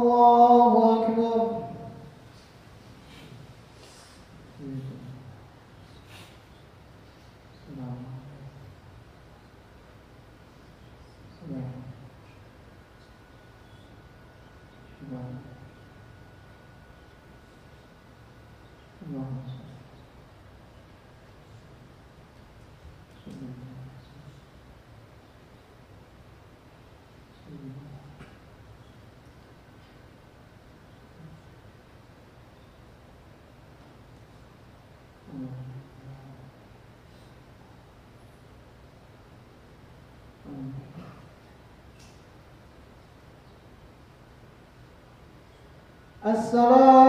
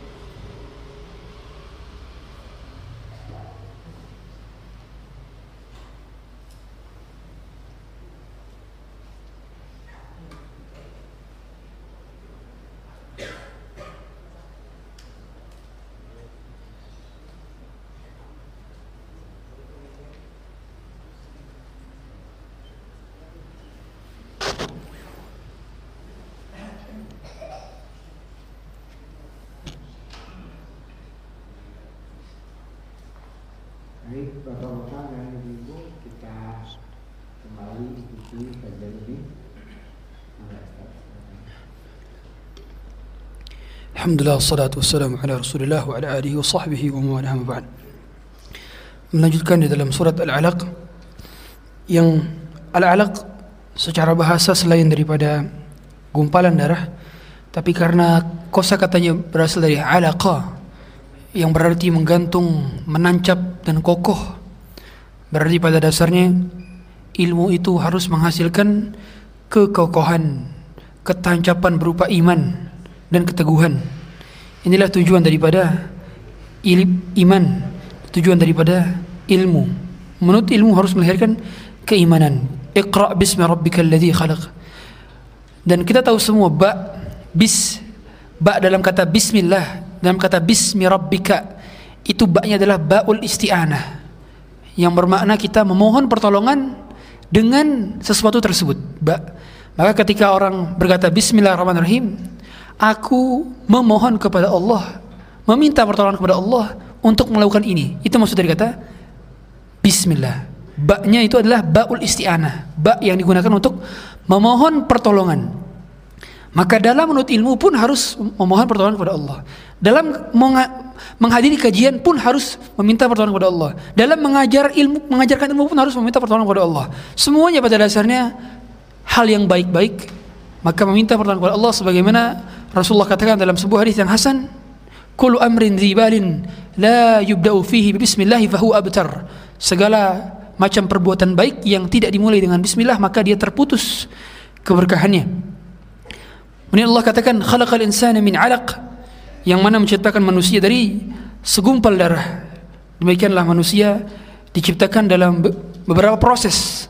Awalnya berasal dari air, kemudian air menjadi gumpalan darah, gumpalan darah menjadi tulang berulang, tulang berulang menjadi manusia yang sempurna. Ada prosesnya. Allah mampu saja menciptakan manusia dalam keadaan langsung. Tapi ada prosesnya tujuannya agar meyakinkan kepada manusia bahwa pada dasarnya dalam meraih sesuatu pun dibutuhkan proses. Inilah mengapa sunnatullah itu terjadi sebab akibat tujuannya adalah agar kita paham bahwa untuk meraih sesuatu tetap ada sebab dan akibat. Tapi kita tidak- bergantung kepada sebabnya. Kita bergantung kepada musabib yaitu Allah Subhanahu wa taala. Sebab hanyalah sebuah perantara agar mendatangkan pahala dan mengetahui ada hukum kausalitas yaitu hukum sebab dan akibat atau sunnatullah. Khalaqal insana min. Dia menciptakan dari segumpal darah. Dan ingat, tapi yang pertama kali Allah ciptakan dari manusia adalah Adam alaihissalam. Dan Allah menciptakan dengan kedua tangan yang mulia. Kha- Khalaqtu biyadai, ya aku ciptakan dengan kedua tanganku. Tentu tangan yang di sini berbeda dengan tangan makhluknya dan tidak akan pernah sama. Hanya penamaannya saja yang sama, tapi secara hakikat berbeda. Hanya namanya saja yang sama. Demikian ahlu sunnah wal jamaah ketika berhadapan dengan ayat-ayat yang mutasyabihat. Dan kita tahu semua bahwa ketika Allah Subhanahu wa taala menciptakan sudah pasti sempurna. Oleh karenanya menurut Al-Hafidz Ibnu Katsir, makhluk yang paling tampan itu siapa? Nabi Adam, bukan Nabi Yusuf, Nabi Adam. Menurut Al-Hafidz Ibnu Katsir. Kenapa? Karena Allah menciptakan dengan kedua tangannya langsung. Makanya mengapa Nabi Adam itu di, di langit berapa? Langit ke pertama. Langit kedua siapa? Hmm? Langit kedua Enggak ada Nabi Sulaiman Tidak disebutkan dalam hadis Langit kedua adalah Nabi Isa dan Nabi Yahya Nah, Langit ketiga Nabi Yusuf Langit keempat Nabi Idris Langit kelima Nabi Harun Nabi keenam langit siapa? Musa Ketujuh langit Ibrahim Itu harus dihafal ini Ini ini tingkatan ini disebutkan dalam sebuah hadis sahih yang pada saat Rasulullah mi'raj ke langit. Di langit pertama Rasulullah bertemu dengan Nabi Adam. Adapun Nabi Sulaiman, Nabi Daud, apakah tidak tidak tidak apa tidak disebutkan dalam hadis? Maka kita tidak boleh uh, berbicara melebihi hal yang tidak ada dalil yang tidak boleh kita berbicara demikian. Maka saya tidak tahu kalau Nabi Sulaiman di langit berapa. Tidak tahu. Saya nggak ngelihat juga. Karena saya nggak ikut bersama Nabi. Seperti kemarin ya, ada yang nanya, apakah bisa berbicara dengan malaikat Jibril? Ya. Kalau Jibril ada, malaikatnya nggak ada. ya. Ya. Um, Makanya pada dasarnya pada saat pada saat Rasulullah menceritakan ketika bertemu dengan Nabi Yusuf, maka Rasulullah melihat berkomentar apa? Walaqad u'tiya syatrul husni kata Rasulullah. Dan dia telah diberikan setengah ketampanan. Maksud setengah ketampanan adalah setengah ketampanan siapa? Nabi Adam karena sebelumnya ngeliat Nabi Adam, paham ya? Maka Rasulullah ketika melihat Nabi Yusuf mengatakan dia telah diberikan setengah ketampanan Nabi Yusuf. Seperti itu. Dan Rasulullah lebih tampan daripada Nabi Yusuf pada dasarnya. Lebih tampan demikian. Tapi kenapa kok tidak sampai potong-potong tangan wanita di zaman beliau? Kenapa? Karena ada wibawanya. Dan itulah yang menyebabkan wanita-wanita tidak fokus kepada ketampanan Rasulullah, tapi fokusnya kepada apa? Kewibawaan Rasulullah sallallahu alaihi wasallam. Jadi demikian para ulama menjelaskan tentang ketampanan Rasulullah sallallahu alaihi wasallam. Dan Rasulullah sangat mirip dengan kakeknya itu Abdul Muttalib. Abdul Muttalib sangat sangat tampan. Abdul Muttalib sangat tampan. Dan Abdul Muttalib memiliki ketampanan juga yang sama seperti Nabi Ibrahim bapaknya. Bapaknya Rasulullah sallallahu alaihi wasallam jalur jalur bapaknya ya. Jadi pada dasarnya mirip mirip Rasulullah dengan mirip uh, dengan Nabi Ibrahim. Dan pada dasarnya Allah kemudian melanjutkan Iqra wa rabbukal akram bacalah dan Tuhan lo yang maha mulia. Jadi pada dasarnya kita ketika berilmu harus tujuannya adalah memuliakan Allah, bukan memuliakan diri kita atau memuliakan ilmu kita. Ya, tujuan daripada belajar adalah memuliakan Allah. Kalau setelah belajar kok makin memuliakan diri sendiri dan makin memuliakan ilmu sendiri, makin menambah gelar, makin memuliakan gelarnya, bukan memuliakan Allah. Ada yang salah di situ berarti. Karena Allah katakan Iqra wa rabbukal akram. Bacalah dan muliakanlah Tuhanmu, kan gitu. Itu tujuan daripada belajar, tujuan daripada ikut kajian untuk membesarkan Allah dan mengecilkan selain Allah. Tujuan daripada belajar untuk memuliakan Allah dan menghinakan selain Allah. Paham ya? Begitulah pada dasarnya. Jadi kalau kita belajar, kok semakin merasa mulia? Ada yang salah dalam proses belajarannya. Orang yang belajar harus semakin merasa hina. Oh betapa hinanya diriku. Karena biasanya orang yang belajar haruslah dia semakin merasa bodoh kan gitu. Semakin banyak yang baru ketahui oh selama ini saya bodoh kan gitu. Makanya tujuan daripada belajar adalah membuat kita merasa bodoh bukan merasa pintar. Ya. uh, makanya orang yang biasanya sombong itu karena mengetahui baru sedikit nah gitu kan. Uh, tingkatan ilmu itu ada beberapa tingkatan. Kalau dia belajar pertama kali dia akan merasa sombong. Semakin dia ada tingkat belajar tinggi dia akan merasa bahwa dia hina dan tidak ada apa-apanya Alladhi 'allamal qalam. Nah, Allah mengkaitkan pada dasarnya dia mengajar dengan pena. Berarti memang pada dasarnya ilmu juga harus disebarkan dengan tulisan dan ilmu harus catat dengan tulisan. Ini. Karena proses belajar dan mengajar tidak akan pernah bisa lepas dengan tulisan, tidak akan pernah bisa lepas dengan tulisan. Makanya mengapa para ulama menulis karya-karya tujuannya supaya menyebarkan ilmu. Dan kita sekarang bisa menyebarkan ilmu melalui jari jemari kita berupa status yang kita share kemudian juga berupa artikel yang kita share berupa video yang kita share itu bagian daripada kalam dengan makna tersirat. Alam al-insana ma'alam ya'lam yang mengajarkan manusia dalam keadaan tidak tahu. Pada dasarnya semua manusia lahir dalam keadaan tidak tahu. Tidak ada satupun manusia yang lahir langsung mendapatkan gelar profesor. Tidak ada karena semuanya pada dasarnya Kata Allah Subhanahu wa taala, "Allahu akhrajakum min butuni ummahatikum la ta'lamuna syai'a." Allah mengeluarkan kalian dari perut-perut ibu kalian sendiri dalam keadaan tidak mengetahui sesuatu apa pun. Ya, Nabi Adam pun siapa yang mengajarkan? Malaikat Jibril. Wa 'allama Adam al-asma'a kullaha. Gitu. Allah yang mengajarkan langsung juga pada dasarnya. Kemudian barulah ayat ke-6 sampai 19. Nah, ini konteksnya turun berikutnya, tidak berbarengan dengan ayat 1 sampai 5. Baru Allah konteksnya, ini konteks lain. Kalla Ingat kata kalla ini berarti sebuah statement yang artinya sekali-kali tidak. Yang maknanya adalah sebuah takkid. Takkid itu sebuah penguat. Kalla. Perhatikan begitu kira-kira. Innal insana layatgha. Sungguhnya manusia itu melampaui batas. Di sini alif lam di sini adalah alif lam dari istighraq. Jadi semua manusia pada dasarnya dia melampaui batas. Melampaui batas dari sisi apa? Melampaui batas dari sisi dia tidak syukur kepada kenikmatan, dari sisi dia berbuat keburukan dengan kenikmatan yang Allah telah siapkan. Bayangkan, kita ini semuanya kalau maksiat gunain gunakan kenikmatan siapa? Kenikmatan Allah. Kita ketika bermaksiat saja menggunakan kenikmatan Allah, bayangkan. Betapa maha murahnya Allah mempersilahkan hambanya bayangkan untuk menggunakan kenikmatannya dalam kemaksiatan kita. Tidak ada di antara kita yang ketika maksiat menggunakan kenikmatan daripada selain Allah. Ada? Nggak ada. Karena ketika kita bermaksiat dengan mata, mata punya Allah. Kita bermaksiat dengan tangan, tangan punya Allah. Ketika kita bermaksiat dengan kaki, kaki punya Allah. Seluruh tubuh kita punya Allah. Bahkan udara yang kita hirup ketika bermaksiat pun milik Allah. Tapi Allah masih memberikan udara-udara ke selipan pintu-pintu kamar kita ketika kita bermaksiat di dalam kamar sendirian. Betapa maha baiknya Allah dan berhab, betapa durhakanya kita sebagai seorang hamba. Kemudian Allah di sini katakan ar-ra'ahu Kapan manusia merasa dia melampaui batas?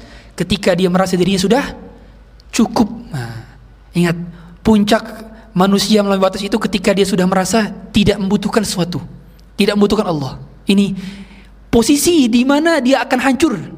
Makanya posisi orang ketika dia tidak butuh lagi kepada Allah itulah posisi di mana dia akan hancur cepat atau lambat. Mau tidak mau. Ya. Kalau dia tidak merasa butuh kepada pertolongan Allah, kepada rahmat Allah, kepada keberkahan Allah, kepada pertolongan Allah, kepada perlindungan Allah, maka di saat itu pula dia akan Allah hancurkan dengan begitu mudahnya. Kemudian Allah katakan, "Inna inna ila rabbika ruj'a." Dan sungguh hanya kepada Tuhanmu lah tempat kembalimu. Nah, di sini difahami bahwa pada dasarnya kita menuntut ilmu lagi-lagi ini ada korelasi antara ayat pertama dengan Inna ila rabbika ruja'ah. Untuk semakin kembali kepada Allah. Bahwa pada dasarnya ilmu membuat kita mengenal Allah. Jadi segala macam ilmu yang tidak membuat kita kenal dengan Allah atau semakin mengenal Allah, maka pada dasarnya sia-sia. Maka korelasikanlah ilmu-ilmu umum kita, eksak kita dengan ilmu untuk mendekatkan kepada Allah, mengenal Allah, mengenal ciptaannya. Ya. Nah, baru di sini Allah di sini kalau konteks asbabun nuzul daripada ayat ini, adalah di mana Abu Jahal berusaha untuk melarang Rasulullah SAW untuk sholat di depan Ka'bah. Di mana dia berusaha untuk melarang Rasulullah beribadah dan para sahabat beribadah. Jadi dahulu ketika awal-awal Islam itu turun, maka para sahabat itu sholat sembunyi-sembunyi. Ada yang di bukit baru bisa sholat. Sembunyi-sembunyi mereka. Makanya di awal pertama kali dakwah Rasulullah ada rumah yang dipakai untuk berdakwah. Rumah siapa? Al-Arqam bin Abil Arqam. Itu rumah yang tersembunyi di dekat sofa, dekat sofa. Orang nggak tahu itu rumah dipakai untuk basecamp Rasulullah menyebarkan dakwahnya. Susah. Kenapa susah? Karena memang dihalang-halangi oleh Abu Jahal. Karena untuk bisa baca Quran saja, sebagaimana Abu Mas, uh, Abdullah bin Mas'ud mau baca Quran saja digebukin pada saat itu. Abdullah bin Mas'ud pada saat itu sengaja mendapatkan gebukan dari orang-orang kafir Quraisy. Dia baca surat Ar-Rahman di depan Ka'bah. Dia baca hari itu Ar-Rahman, al Quran, khalaqal insana 'allamul bayan, dibukulin. Besok baca lagi situ, dibukulin lagi. Yeah. Sampai-sampai orang-orang sudah merasakan kebosanan memukuli Abdullah bin Mas'ud, dipukulin. Awal-awal merasa apaan tuh baca apa dia? Lama-lama begitu oh begitu oh itu sihirnya Muhammad kata mereka. Baru mereka memukuli lagi Abdullah bin Mas'ud. Sekarang kita bisa baca Quran di mana pun.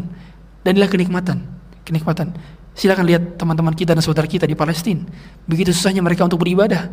Untuk beribadah sujud di Masjid Al-Aqsa saja diinjak tengkuknya. Bayangkan. Sedangkan kita, kening kita mampu menempelkan ke tempat sujud kita dengan luar biasa mudahnya. Tapi di sana saudara-saudara kita untuk bisa merasakan kenikmatan sholat susah, susah.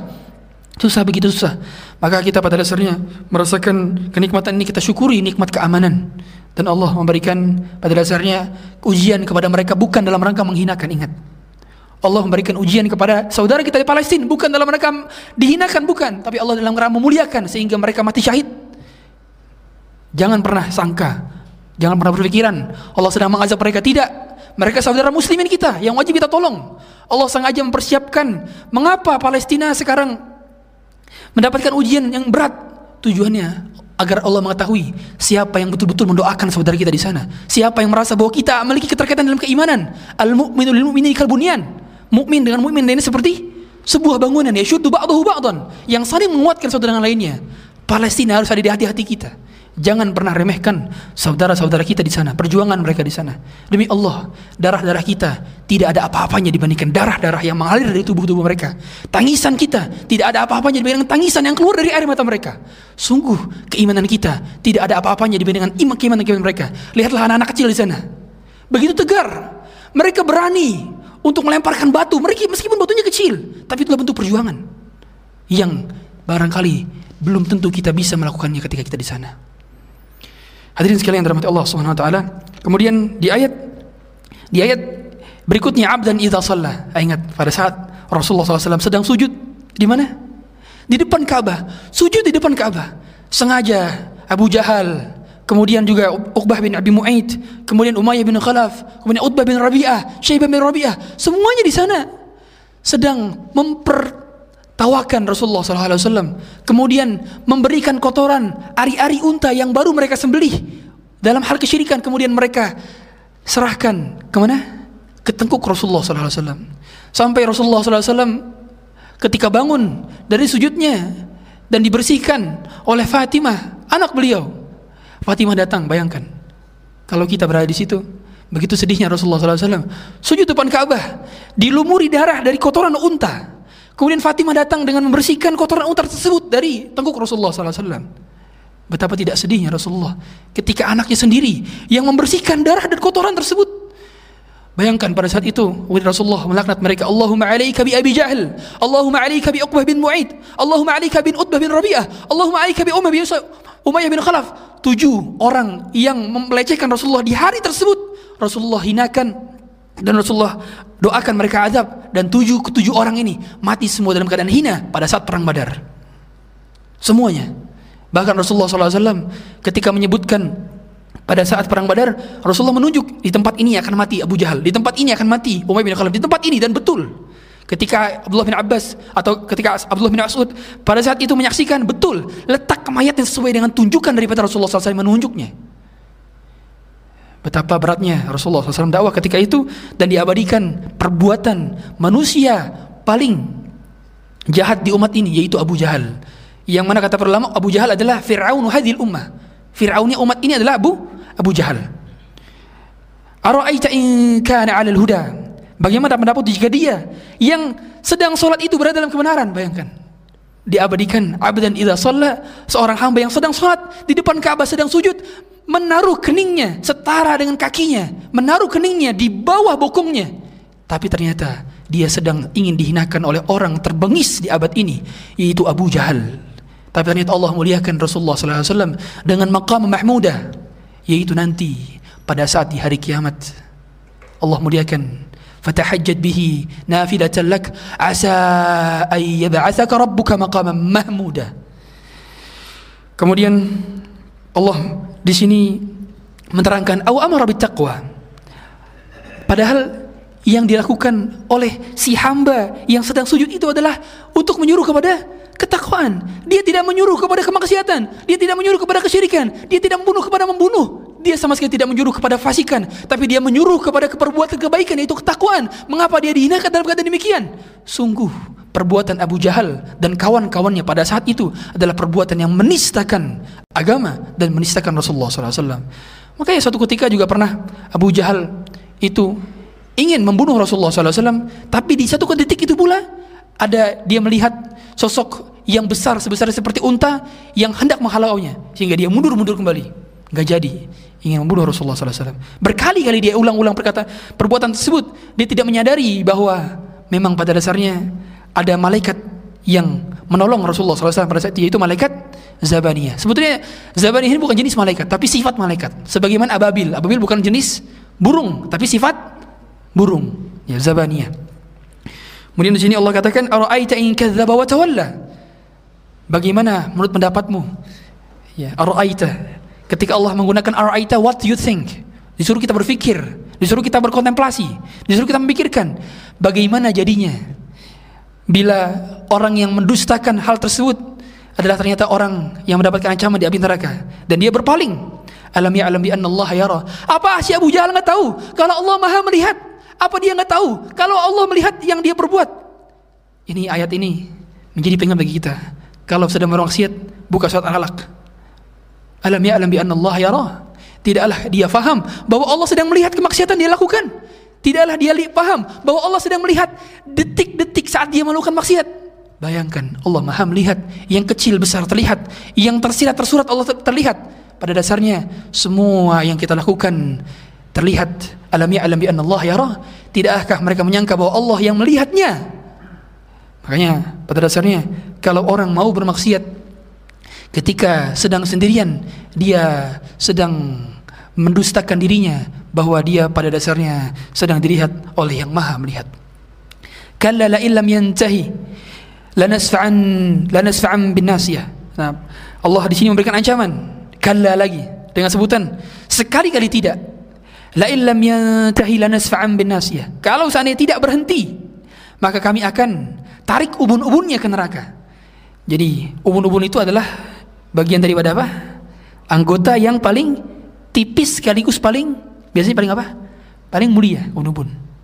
Kalau ubun-ubun sudah berada di neraka berarti tidak ada lagi anggota yang mulia. Kira-kira gitu. Maksud daripada ayat ini. Ke- Kenapa Allah menggunakan kata bin nasiyah, ubun-ubun? Karena dia anggota tubuh yang paling mulia di ubun-ubunnya. Makanya kalau cium orang tua, di antara kebiasaan orang Arab adalah cium apa? Kepalanya atau ubun-ubunnya. Ya, orang Arab itu kalau cium orang tua, kalau kita cium tangan kan, kalau mereka cium kepala. Makanya di sana juga para masyayikh kalau cium masyayikh itu cium kepalanya. Cium kepalanya. Ah, nasiyatin kadibatin khati'ah yaitu ubun-ubun orang yang mendustakan dan durhaka khati'ah falyad'u nadiyah nah jadi pada saat itu Nadiyah ini adalah orang penolong jadi pada saat dia si Abu Jahal sedang merasakan ketakutan gara-gara didatangi oleh makhluk yang besar yang menghalau dia untuk membunuh dan mencelakai Rasulullah SAW maka dia pengen bilang nanti akan aku panggil Nadia, yaitu Nad, Nad itu adalah bagian daripada golongan yang menjadi gengnya dia. Nad Nad, ya. Makanya kenapa ada namanya Darun Nadwa. Darun Nadwa itu tempat berkumpulnya orang-orang kafir Quraisy. Kalau bahasa kita apa? MPR-nya. MPR-nya eh, dari orang-orang kafir Quraisy. Jadi orang kafir Quraisy itu nggak punya pemimpin, nggak ada pemimpinnya. Di antara kebiasaan adat jahiliyah ada tidak punya pemimpin. Sedangkan agama kita harus punya pemimpin. Makanya kata para ulama, lebih baik punya pemimpin orang fasik daripada tidak sama sekali punya pemimpin. Makanya kenapa dalam sebuah hadis di- disebutkan bahwa kalau ada orang yang tiga orang bersafar harus ada amir safarnya, ya kan? Harus ada. Makanya dalam agama kita ini sebuah tradisi jahiliyah kalau tidak punya pemimpin. Begitu dah. Dan kebiasaan orang kafir tidak punya pemimpin. Makanya oh, orang kafir itu nggak punya. Buktinya apa? Pada saat Rasulullah Sallallahu Alaihi Wasallam diperintahkan atau diminta untuk apa namanya eh, merumuskan sengketa yang terjadi di antara mereka karena bingung siapa yang mau menaruh hajar aswad. Kenapa itu karena? Karena kamu punya pemimpin. Kalau punya pemimpin, ya pemimpinnya saja naruh hajar aswad kan? Karena ternyata tidak ada pemimpinnya. Maka ketika mereka bersepakat yang datang dari pintu ini, maka kami akan ridho dengan keputusannya. Ternyata yang datang adalah Rasulullah SAW. Maka kata mereka, Hadal amin, radiyina bihi. Ini amin. Kami ridho dengan keputusannya. Baru Rasulullah SAW memerintahkan semua di antara mereka memegang setiap bahan daripada ujung-ujung bahan setiap kabilah. Kemudian Rasulullah SAW yang menaruh hajar aswad kembali kepada tempatnya. Maka di sini Allah mempersilahkan, silahkan panggil nadimu, nadimu itu siapa? Gengmu, silahkan panggil gengmu, faliyad'una dia, panggil gengmu, silahkan. Itu. Sanad'u zamani, maka kami akan juga panggil zabania yang menolong Rasulullah SAW, yaitu malaikat. Apa itu zaman? Zaman itu dari kata zibbiniun, zibbin, yaitu apa? Malaikat yang sifatnya mendorong. Ya, yaitu dia malaikat yang gunanya menyiksa orang-orang yang berdosa. Ya. Kemudian barulah Allah di sini katakan kalla la tuti' wasjud waqtarib. Janganlah kamu patuh kepadanya, tetaplah sujud dan mendekatlah. Nah, di sini difahami bahwa ini adalah ayat sajadah. Dan kalau ayat sajadah kita disunahkan apa? Sujud tilawah, ya. Sujud tilawah dan total sujud tilawah dalam Quran ada berapa? 15. 15. Salah satunya di sini.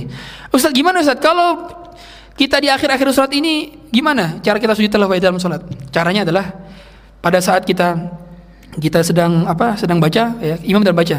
Kalla la tuti' wasjud waqtarib. Nah, kemudian sujud tilawah. Kemudian bangun lagi. Bangun lagi, kemudian baru ruku. Itu Caranya seperti itu. Tidak boleh sujud tilawah langsung berdiri langsung ruku, nggak boleh. Harus berdiri dulu baru ruku. Nggak boleh langsung, nggak boleh dari sujud langsung ke ruku, nggak boleh. Paham ya?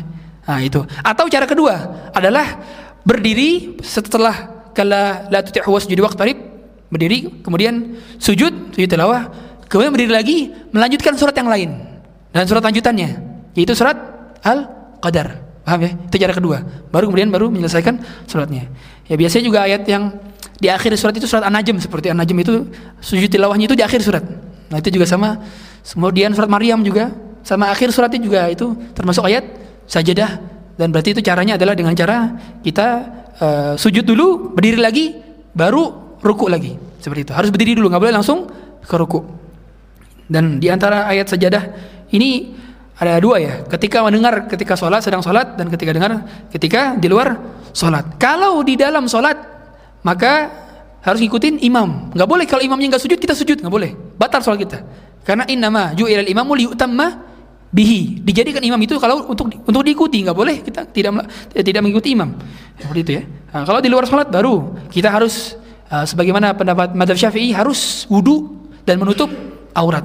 Jadi kalau tidak wudhu dan tidak menutup aurat maka tidak boleh sujud tilawah karena sujud adalah ibadah. Ya. Hatta madhab syafi'i itu agak strict ya mengenai sujud syukur. Sujud syukur saja menurut madhab syafi'i itu tidak sah kalau tidak menutup aurat. Makanya kalau menurut madhab syafi'i Muhammad salah ketika sujud itu tidak sah. Iya, kalau menurut madhab syafi'i. Tapi kalau untuk madhab maliki sah. Ya. Ya, demikian. Allah alam. Ya, uh, demikian mungkin uh, barangkali ada sini. Uh, uh, ini satu lagi faedah terakhir. Di sini bayangkan, ayat pertamanya Iqra dan ayat keduanya waqtarib. Yang ada faedah kata para ulama bahwa pada dasarnya ilmu pengetahuan yang kita raih di awal, maka pada akhirnya harus semakin mendekatkan kita kepada Allah. Karena awalnya Iqra dan terakhirnya mendekatlah. Allahu a'lam.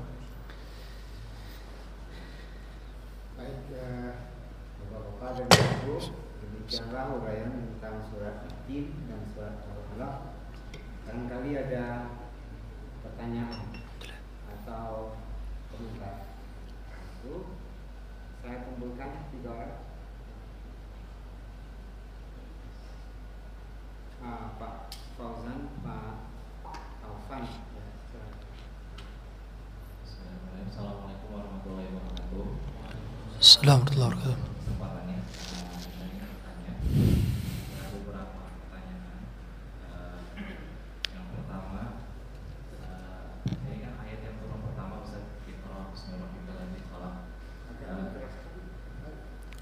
Nabi Muhammad itu kan tidak bisa membaca dan menulis.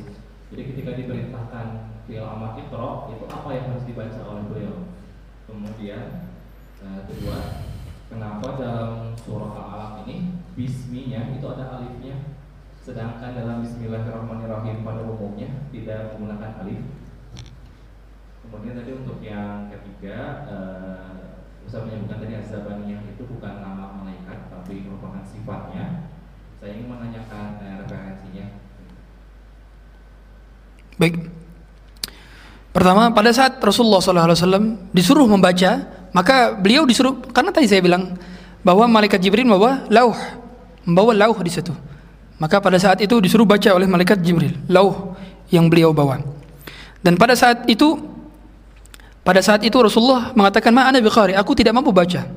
Karena memang Rasulullah SAW itu selain tidak bisa baca tulis, beliau juga tidak bisa membuat syair. Beliau tidak bisa membuat Sedangkan kebiasaan Arab jahiliyah adalah tradisi mereka di antara trending topik mereka adalah buat syair. Makanya beliau sallallahu alaihi wasallam tidak pernah buat syair. Ada pernah beliau ketika perang Hunain sempat ber berucap ya uh, apa namanya? Beliau beliau mengatakan dalam dalam dalam syairnya itu Ana bin Abdul Muttalib punya punya ada syair itu satu potongan itu kata perlahan bukan syair itu adalah hanya bertepatan saja dengan syair. Uh, kemudian juga pada saat perang Khandaq beliau juga uh, apa, mirip seperti syair tapi bukan syair juga. Uh, kata Abu Bakar, beliau hampir membuat syair pada saat apa hampir, hampir cocok dengan syair itu hampir, adalah pada saat perang Khandaq tuh ya. Wansuril ansar wal muhajirah itu ya. Itu di antara uh, bait-bait yang hampir mirip syair tapi bukan syair. Karena Allah katakan dalam surat Yasin apa? Ma'allamnahu syi'ra wa ma yanbaghi in huwa illa dzikru wa qur'anum mubin gitu kan. Kami tidak mengajarkan kepada dia syair. Jangankan syair, baca tulis saja tidak bisa. Nah, maka beliau ditalkinkan dalam bentuk hafalan. Ya. Seperti siapa ya? Kalau anak kalau apa namanya? Ada sebagian-bagian daerah itu mereka mereka ya, terutama kalau untuk ngajak, ngajak ngajar anak kecil ya. Anak kecil itu memang kalau diajarin hafalan eh, nggak bisa pada dasarnya kita kita kasih bacaan, tapi hendaknya juga kita uh, talkinkan dengan begitu bacaannya benar. Kemudian kenapa bismi pada pada apa? Pada lafaz daripada daripada lafaz di dalam surat Al-Alaq ini adalah menggunakan alif lam. Sedangkan bismillahirrahmanirrahim tidak menggunakan kalimat demikian. Kenapa? Ya. Pertama pada dasarnya Bismillahirrahmanirrahim yang turun kepada Rasulullah SAW pada setiap ayat Quran, pada setiap ayat Quran itu memang turunnya sesuai dengan mengakomodir setiap kiroat. Jadi memang kita ada ilmu kiroat ya, ada ilmu kiroat. Dan ilmu kiroat itu kan diakomodir oleh Utsman bin Affan di zaman Utsman bin Affan. Sehingga rasam Utsmani sekarang ini mengakomodir semua kiroat, semua kiroat. Ya. Dan cara baca daripada Bismillahirrahmanirrahim hampir semua sama. Hampir semua sama. Sehingga Bismillahirrahmanirrahim dalam ayat basmalah itu ber, apa namanya? tidak ada perbedaan. Tidak ada perbedaan dengan Bismillahirrahmanirrahim yang berada di dalam surat Al-Alaq. Ya. Kemudian referensi tadi mengenai Az-Zabani ya, tentu dari dari kitab-kitab Ummahatut Tafasir yang mana bisa dicek di tafsir At-Tabari, tafsir Al-Qurtubi dan tafsir Ibnu Katsir. Karena pada dasarnya referensi yang kami bawa di sini adalah ringkasan dari setiap kitab-kitab tafsir sehingga tidak merujuk kepada salah satu tafsir di antara itu semua. Allahu alam.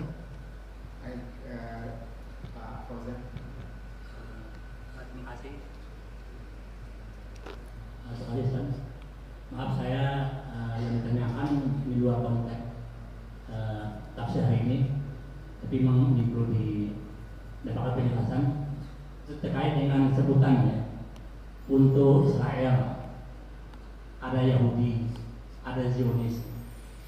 Itu perbedaannya apa? Kemudian kalau untuk mendoakan laknat buat mereka itu kita pakai mana? Pakai Yahudi apa Zionis atau Israel. Karena Yahudi agama ya. Eh, Yakub Yahudi. Tidak Iya. Yeah. Pertama pada dasarnya ini para ulama khilaf ya mengenai bolehkah kita menyebut Allahumma la'an Israel ya. Para ulama khilaf. Meskipun kalau disebutkan secara secara pemaknaan Israel kita sudah paham itu adalah mereka negara Israel bukan Bani Israel kan gitu. Nah saja dalam hal kehati-hatian kita hendaknya tidak menyebut uh, pelaknatan doa laknat kepada Israel karena Israel memang adalah pada dasarnya dia sebuah kabilah dan dia adalah sebuah kaum sebuah kaum yang mana menjadi objek dakwah daripada nabi-nabi terdahulu. Dan juga mereka semua adalah keturunan dari seorang nabi kan gitu pada dasarnya. Adapun Yahudi, nah, ingat Yahudi pun Yahudi sendiri sebenarnya pun terpecah pada dasarnya. Tidak semua Yahudi itu mendukung gerakan Zionisme. Tidak semua Yahudi. Tapi karena kebanyakan di antara mereka emang hidupnya terlaknat karena mereka juga orang kafir. orang kafir pada dasarnya. Karena mereka tidak mengimani Rasulullah. Meskipun di antara mereka monoteis, mereka itu monoteis. Dominan monoteis. Dan kabilah-kabilahnya berbeda, ya. Sebagaimana kata Allah Subhanahu wa taala, eh, la yuqatilunakum jami'an illa fi quram muhassanatin aw mi wara'i judur. Ba'suhum bainahum syadid, tahsabuhum jami'a wa qulubuhum syatta. Jadi mereka itu terpecah-pecah sebenarnya Yahudi itu. Enggak ada yang satu agama satu frekuensi. Ada yang Yahudi makanya yang mereka menyembah siapa? Menyembah Uzair, menganggap Uzair sebagai anak. Ada juga yang benar-benar monoteis. Ada juga yang gerakan Zionisme. Itu terpecah-pecah. Terpecah-pecah. Makanya di antara di antara doa kita adalah wafarriq jam'ahum. Semoga Allah hancurkan opini-opini mereka dan ternyata benar sekarang alhamdulillah sudah mulai muncul-muncul perbedaan-perbedaan di tengah-tengah mereka. Semoga saja Allah hancurkan mereka semua. Dan dalam penyebutan doa maka tidak masalah dengan penyebutan Yahud. Ya, dengan Yahud. Karena memang Yahud sendiri telah disebutkan juga dalam dalam Quran. Dan ini lebih kuat daripada khilaf, lebih kuat daripada khilaf dan kita memang diperbolehkan untuk mendoakan laknat kepada mereka. Sebagaimana juga Rasulullah SAW mendoakan orang-orang yang membunuh para hufazul Quran pada saat dikirim oleh Rasulullah SAW untuk berdakwah di sebuah kampung kemudian ternyata buk- bukannya malah terima dakwahnya dengan penuh kesambutan karena di, dikirim dai ini, dikirim dai, dai paling top. Rasulullah itu tidak mengirim dai kecuali paling top. Karena dai-dai yang berkirim semuanya hafid Quran. Makanya ketika di, ketika dikirim malah justru dibantai sama mereka. Maka Rasulullah mendoakan kunut nazilah selama 30 hari. Kunut nazilah. Sebagaimana hadis riwayat Anas bin Malik dalam hadis riwayat Muslim. Hmm, Ya. Baru Rasulullah SAW meninggalkan doa kunut tersebut. Eh, doa kunut tersebut yang tadi dibacakan oleh imam itu salah satu doa kunut yang juga eh, sesuai dengan konteksnya. Ya. Apakah kunut nazilah ini harus setiap sampai 30 hari Ustaz? Enggak, tidak harus sampai 30 hari. Yang jelas ketika memang sudah meredam masalahnya, berarti kita bisa berhenti untuk mendoakan kunut nazilah tersebut. Ya. Tapi ala kulli hal yang lebih aman adalah dengan menggunakan tetap Yahudi bukan Israel. Karena memang kita tahu semua seluruh orang Yahudi keturunan Nabi Yakub. Yakub. Ya, makanya mereka terlalu uh, berbangga diri dan rasisme karena mereka merasa keturunan Nabi. Allahu a'lam. Zionis ini padan katanya di dalam dalam ba- bahasa Arab ini ag- agak kurang tepat ketika ketika disebut dalam doa. Meskipun sah-sah saja pada dasarnya. Eh, tapi sebagaimana Palestina Palestina itu kan baru muncul sekarang. Secara secara sebuah konstitusional negara begitu kan. Disebutkan tidak masalah. Tapi secara umum secara umum Zionis itu kan gerakan sebetulnya. Tapi tidak masalah juga apabila disebutkan. Tapi yang masyhur yang disebutkan oleh para masyayikh adalah Yahud. Adalah Yahud Yahud yang disebutkan dalam doa-doa masyayikh. Saya belum pernah masyayikh mendengar menyebut doa dalam doa-doa mereka, salat mereka dengan sebutan Zionis dalam doa-doa mereka. Saya belum pernah mendengarnya. Ya, barangkali yang lebih aman adalah keluar daripada khilaf dengan menyebut Yahud. Karena kata Imam Ahmad, iyyaka iyyaka fi mas'alatin laisa ma'aka imam. Jangan berbicara tanpa ada imam sebelumnya. Karena kalau saya berkata, boleh silakan Zionis, berarti saya berfatwa. Sedangkan ulama belum pernah ada yang mencontohkannya. Karena fatwa yang tanpa dasar ilmu berbahaya. Allahu alam.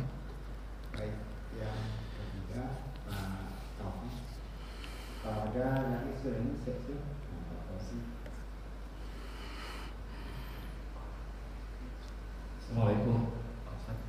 Assalamualaikum. Saya kembali ke uh, satu dan lima tadi yang ditanyakan tadi oleh pertanyaan pertama karena ini uh, begitu fenomenal kan ayat yang pertama kali turun pada manusia. Kalau kita lihat dari uh, tadi tidak ada yang bisa dibaca karena Rasul tidak bisa membaca dan Al-Quran belum turun. Sementara ada sebuah hadis yang saya lupa bahwa kitab Allah itu ada dua satu Al-Quran dan satu pencipta alam semesta artinya kalau Al-Quran belum turun maka yang kita baca adalah alam semesta seperti kalau uh, ayat berikutnya itu kita suruh membaca uh, Rasul suruh membaca penciptaan manusia dari segumpal darah itu bagian dari penciptaan alam semesta Nah, jadi alam semesta semua termasuk di dalam manusia itu adalah sama seperti ayat-ayat Al-Quran yang merupakan tanda-tanda yang disampaikan oleh Allah kepada manusia. Jadi membaca tanda itu adalah ikro, tanda. Kalau belum ada ayat Quran yang dalam prosesnya sedang mulai diturunkan, maka bacalah alam semesta, termasuk penciptaan manusia yang dari segumpal darah itu. Itu sehingga kata pena nah, ini juga mungkin uh, proses yang yang menghadirkan tanda itu sehingga bisa dibaca. Nah, jadi uh, pena itu adalah sebuah proses. Jadi Allah mengajarkan pada manusia itu proses. Kalau Allah berkehendak menciptakan manusia atau menciptakan alam semesta ini dalam kun fayakun sekaligus jadi bisa. Tapi Allah mengajarkan lewat pena proses. Jadi se- sehingga apa pun yang kita uh, laksanakan yang terpenting adalah prosesnya. Nah, kalau pendapat ini uh, menurut Ustaz uh, bisa bisa apa, bisa bisa kita terima menafsirkan Al-Quran itu kan katanya terbaik adalah dari ayat-ayat Al-Quran juga gitu.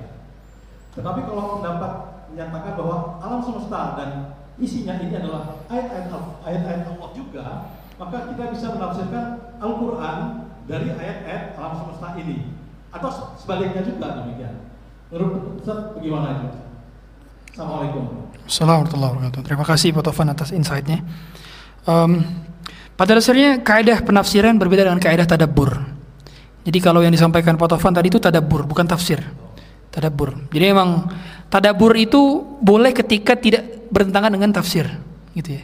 Karena tafsir pertama, kaidah-kaidah tafsir menurut para ulama sebagai disebutkan di dalam kitab Al-Itqan karya Imam Suyuti dan juga disebutkan di dalam Usul Tafsir karya Syekh Utsaimin. Jadi tafsir yang paling utama adalah tafsir ayat dengan ayat. Tafsir ayat dengan ayat. Satu ayat ini menjelaskan ayat yang lain, saling melengkapi. Yang kedua tafsir Alkitab bis Sunnah, tafsir Quran dengan hadis. Yang kemudian ketiga adalah tafsir Quran dengan bahasa Arab atau bukan dengan bahasa Arab, tapi tafsir Quran dengan sahabat, pemahaman para sahabat. Sahabat dan muridnya sahabat. Seperti Abdullah bin Abbas, ini adalah mufassir yang paling top di kalangan sahabat adalah Abdullah bin Abbas dan muridnya Mujahid. Mujahid juga termasuk salah satu tabi'in yang muridnya sahabat. Nah, tafsir mereka diterima nih. Tafsir mereka diterima karena Mujahid belajar ke Abdullah bin Abbas dan Abdullah bin Abbas mendapatkan doa dari Nabi SAW sehingga mampu menafsirkan Quran. Baru yang ketiga tafsir sesuai dengan bahasa yang dipakai pada zaman tersebut. Tingkatan tafsir. Jadi nggak bisa kita asal menafsirkan tanpa mengetahui tahapan-tahapannya. Karena kalau dibuka lebar, ini orang akan menginterpretasi ayat sesuai dengan hawa nafsunya. Dan ini berbahaya, berbahaya. Makanya kenapa muncul muncul penafsiran-penafsiran yang bebas seperti maaf namanya saya lupa istilahnya hermetika apa apa lupa. Iya, hermeneutika. Itu kan tafsir bebas. Tafsir bebas yang menggunakan analisa sendiri dan dikaitkan dengan konteks zaman yang sering kali menabrak aturan syariat. Contoh, orang-orang yang menjadi aktivis daripada LGBT, ada beberapa di antara mereka yang lulusan Harvard tapi jurusan Islamic Studies. Saya ngeliat twitternya, twitternya semua, mereka menafsirkan ayat, oh itu yang dihukum oleh Allah, Allah Subhanahu Wa Taala pada pada saat Nabi Lut itu berdakwah, itu bukan bukan perbuatan homoseksualnya, tapi adalah perbuatan pemaksaan terhadap seksualnya, kata mereka. Ini penafsiran bebas sekali, berbahaya kalau seperti ini. Sedangkan sudah ijma para ulama bahwa homoseksual dan LGBT adalah perbuatan haram dalam syariat. Bahkan orang yang menghalalkannya keluar daripada agama Islam. Inilah maksud daripada uh, nah tadi. Kalau konteksnya tadabur, ikra, bacalah alam. Ini tadabur berarti. Tadabur. Dan itu tidak bertentangan dengan dengan pada dengan dengan konteks ayat. Nah, karena pada dasarnya kita memang diperintahkan untuk tafakur juga. Karena membaca alam artinya adalah tafakur kan gitu. Ya. Kita disuruh bertafakur terhadap ciptaan Allah, bukan bertafakur kepada zat Allah. Tafakkaru fi khalqillah wa la tafakkaru fillah, fi. Bertafakur itu kepada penciptaan Allah, ya, bukan bertafakur kepada zat Allah, paham ya? Karena kalau zat Allah tidak boleh ditafakurkan. Ditafakurkan jadi jadi gila kita, nggak boleh. Bagaimana tangan Allah, bagaimana wajah Allah, tidak boleh seperti itu. Yang boleh tafakur ada ciptaan Allah. Wa anfusikum afala tubsirun, gitu kata Allah tadi di tubuh kalian ingat lihat lihat saja tubuh kalian sendiri itu kan bahkan Allah Subhanahu wa taala mengatakan falyanzuril insanu ila ta'ami suruh lihat makanan kita sendiri itu bentuk tafakur juga pada dasarnya maka segala hal yang di alam semesta betul bisa dapat dibaca dan dicari hikmahnya. Dan ikra di sini semakin menandakan bahwa umat Islam itu harusnya melahirkan pengetahuan-pengetahuan dari tanda-tanda Allah di sekitar kita. Dan tujuan hikmahnya lagi-lagi adalah untuk semakin mengenal Allah Subhanahu wa taala. Allahu alam. Eh, ada Pak Fauzi ya. Cuma gini Pak Fauzi, eh, Ustaz juga, saya mohon maaf pada zaman juga. Saya ada tamu dari Pekanbaru, jadi eh, saya berhenti sampai sini. Silakan diteruskan, nanti selesai saja ya Ustaz ya. Fadal ya. Ya. Silakan. Pak Uzi. Terima kasih, Pak. Ayo. Iya. Mari, jazakallahu khair. Assalamualaikum. Terima kasih Pak Ustaz. Eh, ini agak sedikit bukan menyimpang, mungkin ada kaitannya juga dengan yang dijelaskan tadi masalah tentang sholat. Mengakhiri sholat kita itu kan salah berkanan dan salah kiri Pak Ustaz. Lalu imam ada yang melihatnya atau posisi duduknya melihat ke depan, ada juga yang ke belakang melihat jamaah. Ada pendapat yang mengatakan bahwa imam melihat belakang atau melihat jemaah itu adalah rangka mengikuti Nabi bahwa kalau Nabi itu mengabsen atau mau lihat eh, apa itu para sahabatnya. Nah sebenarnya yang dianjurkan kepada imam-imam yang tidak saja sekarang ini artinya ya kita barangkali tidak lagi mengikuti imam apa namanya uh, nabi mungkin ya pak ya. Tapi imam ya imam yang dianjurkan yang sekarang ini kalau selesai assalamualaikum melihat ke kanan assalamualaikum melihat ke kiri lalu posisi imam itu apakah memang mau ikuti nabi lalu mengabsen jamaah yang ada di, di belakangnya gitu atau sebenarnya posisinya itu melihat boleh melihat ke depan sambil berdoa berzikir begitu atau sebenarnya yang dianjurkan berdasarkan aturannya syariatnya itu yang mana Pak Ustaz? Makasih Pak Ustaz. Iya, bagus pertanyaannya ya. Uh, Insya Allah. Pertama, pada dasarnya Rasulullah SAW dalam hadis riwayat Bukhari dari hadis Samurah bin Jundub. Kata Samurah bin Jundub kana Rasulullah sallallahu alaihi wasallam idza shalla salatan aqbala alaina biwajhihi. Rasulullah kalau beres salat maka balik badan menghadapkan wajah beliau ke belakang. Ada dua penafsiran mengenai ini. Yang pertama para ulama memaknainya secara zahir hadisnya yaitu kita mengikuti sunnah Rasulullah sallallahu alaihi wasallam juga. Apa pun tujuan Rasulullah kalau Rasulullah melakukannya kita ikutin kan gitu. Sehingga tanpa kita tahu tujuannya, apakah tujuannya absen atau tujuannya ngasih tahu jemaah yang masbuk. Ya kan? Karena ada ulama yang memaknai itu tujuannya dua. Pertama tujuannya Rasulullah mengetahui siapa yang hadir untuk mengetahui siapa orang yang tidak sholat subuh dan sholat isya karena di itu ada orang munafik gitu kan tanda munafik adalah tidak sholat subuh tidak sholat isya yang kedua adalah untuk mengabarkan siapa untuk mengabarkan yang masbuk karena dahulu tidak speaker sehingga kalau balik badan itu mengetahui oh imam sudah selesai. Makanya dulu di antara tanda sebagaimana kata Abdullah bin Abbas dalam hadis Bukhari Muslim kalau sudah selesai sholat maka bertakbir para sahabat. Sebagai pertanda bahwa yang masbuk itu tahu sholat itu udah beres gitu kira-kira. Ini. Jadi pada dasarnya uh, interpretasi dari setiap dalil itu tergantung maknanya ada yang menginterpretasi secara tekstual ada yang menginterpretasi secara kontekstual. Dan ini tidak bertentangan pada dasarnya. Dan memang hampir jumhur ulama bahkan sepakat para ulama bahwa yang afdol adalah balik badan ketika selesai sholat baik tujuannya untuk mengabsen jemaah atau mengabarkan kepada yang masbuk bahwa sholat telah selesai Makanya mengapa salam yang wajib hanya salam ke mana? Ke kanan, yang kiri enggak. Ya. Kalau salam yang kiri juga wajib, jadi rukun juga itu. Sehingga ketinggalan dua rukun kalau yang masbuk. Kan gitu. Sedangkan yang masbuk itu baru tahu biasanya kalau yang berdekatan dengan dia yang salam gitu kan. Eh, kecuali pakai speaker begitu seperti itu. Jadi pada dasarnya dalam memahami dalil seperti ini kita apa namanya uh, diperintahkan untuk mengikuti sebelum mengetahui hikmahnya. Jadi ikut aja dulu. Contoh Nabi SAW seperti itu. Kita belum tahu ikutin aja dulu.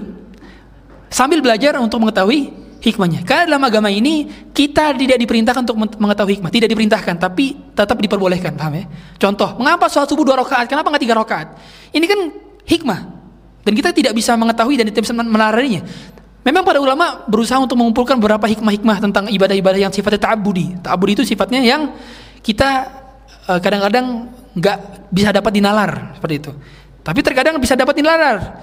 Nah, makanya pada perkara-perkara yang ta'abudi yang sifatnya tidak bisa dapat dinalar, hikmah-hikmahnya sah-sah saja. Tapi itu tidak menjadi suatu keharusan di mana kita harus cari tahu. Kalau nggak mau tahu, kalau belum tahu maka nggak mau sholat. Seperti ada seorang tokoh budayawan yang dia menanyakan, apa sih hikmahnya sholat? Coba jelaskan kepada saya biar saya sholat. Nggak ada. Kita nggak perlu tahu hikmahnya untuk bisa untuk untuk sholat. Sholat dulu, baru setelah itu setelah mau tahu hikmahnya atau tidak itu bukan urusan kita. Paham ya? Jadi jangan sampai kita menjadi orang-orang budayawan yang demikian, yang baru mau sholat kalau tahu hikmahnya. Gak ada agama kita demikian. Kita hamba yang mukallaf, yang diperintahkan baik tahu hikmah atau tidak, sholat. Zakat, baik tahu hikmahnya tidak, zakat. Dan dalam segala macam ibadah taklifiyah kita diperintahkan untuk melakukan sebelum tahu hikmahnya. Demikian mungkin dapat kami sampaikan karena setelah ini saya ada Zoom lagi. Semoga Allah berkati kita semua dan Allah juga tolong-tolong saudara kita uh, di Palestina. Subhanakallah bihamdik. Asyhadu an la ilaha illa anta astaghfiruka wa atubu ilaik. Sallallahu alaihi Muhammadin wa alihi wasallam. Assalamualaikum warahmatullahi wabarakatuh.